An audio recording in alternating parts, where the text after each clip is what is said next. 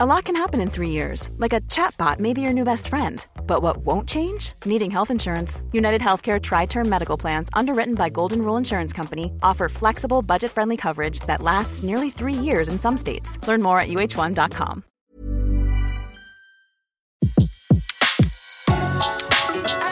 Le meilleur de séances radio est maintenant sur We Love Cinéma. Les personnalités qui font le cinéma sont sur Séance Radio.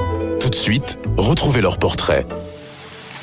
C'est un réalisateur chinois qui recevra le prix Lumière 2017.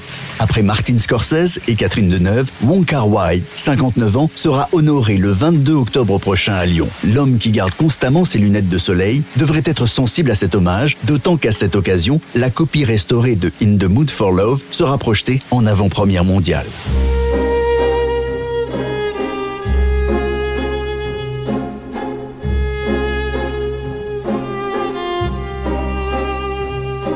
In the Mood for Love, sorti en l'an 2000, est sans doute le film le plus connu de Wong Kar-wai. L'histoire se déroule dans les années 60, dans un Hong Kong souvent filmé de nuit et à travers des volutes de cigarettes. Madame Su et Monsieur Cho sont voisins. Ce qui va les rapprocher, c'est leur envie de comprendre comment leurs conjoints respectifs sont devenus amants. Un mélodrame qui avait nécessité à l'époque plus d'une année de tournage dans plusieurs pays d'Asie.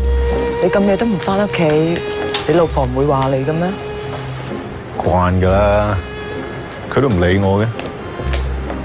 你咧？你老公唔出聲啊？我諗佢都瞓咗㗎啦。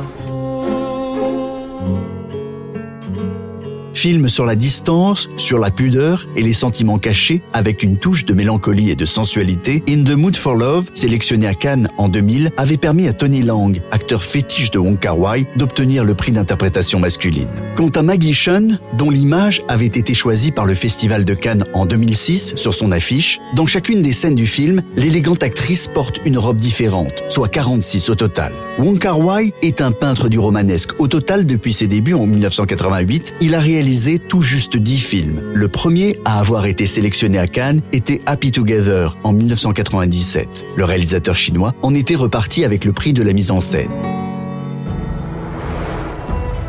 Dans un style très différent, Action Kung Fu, The Grandmaster, son dernier long métrage, est sorti il y a 4 ans.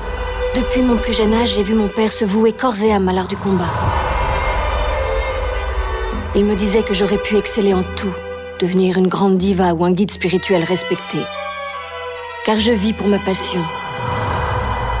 Plus qu'une technique, mon père m'a enseigné un code d'honneur. Le Festival Lumière proposera l'intégralité de ses réalisations, mais aussi une carte blanche de ses films chinois préférés, certains inédits en France. Et enfin, une classe de maîtres. L'occasion probablement de parler de ses projets, il vient à son tour d'accepter de réaliser une série pour la télévision. Ce sera pour Amazon, une intrigue en 18 épisodes qui se déroulera dans le San Francisco du 19e siècle et verra s'affronter deux familles rivales pour le contrôle du syndicat du crime. C'était la chronique portrait sur Séance Radio, la radio 100% cinéma. Retrouvez l'ensemble des contenus séances radio proposés par We Love Cinéma sur tous vos agrégateurs de podcasts.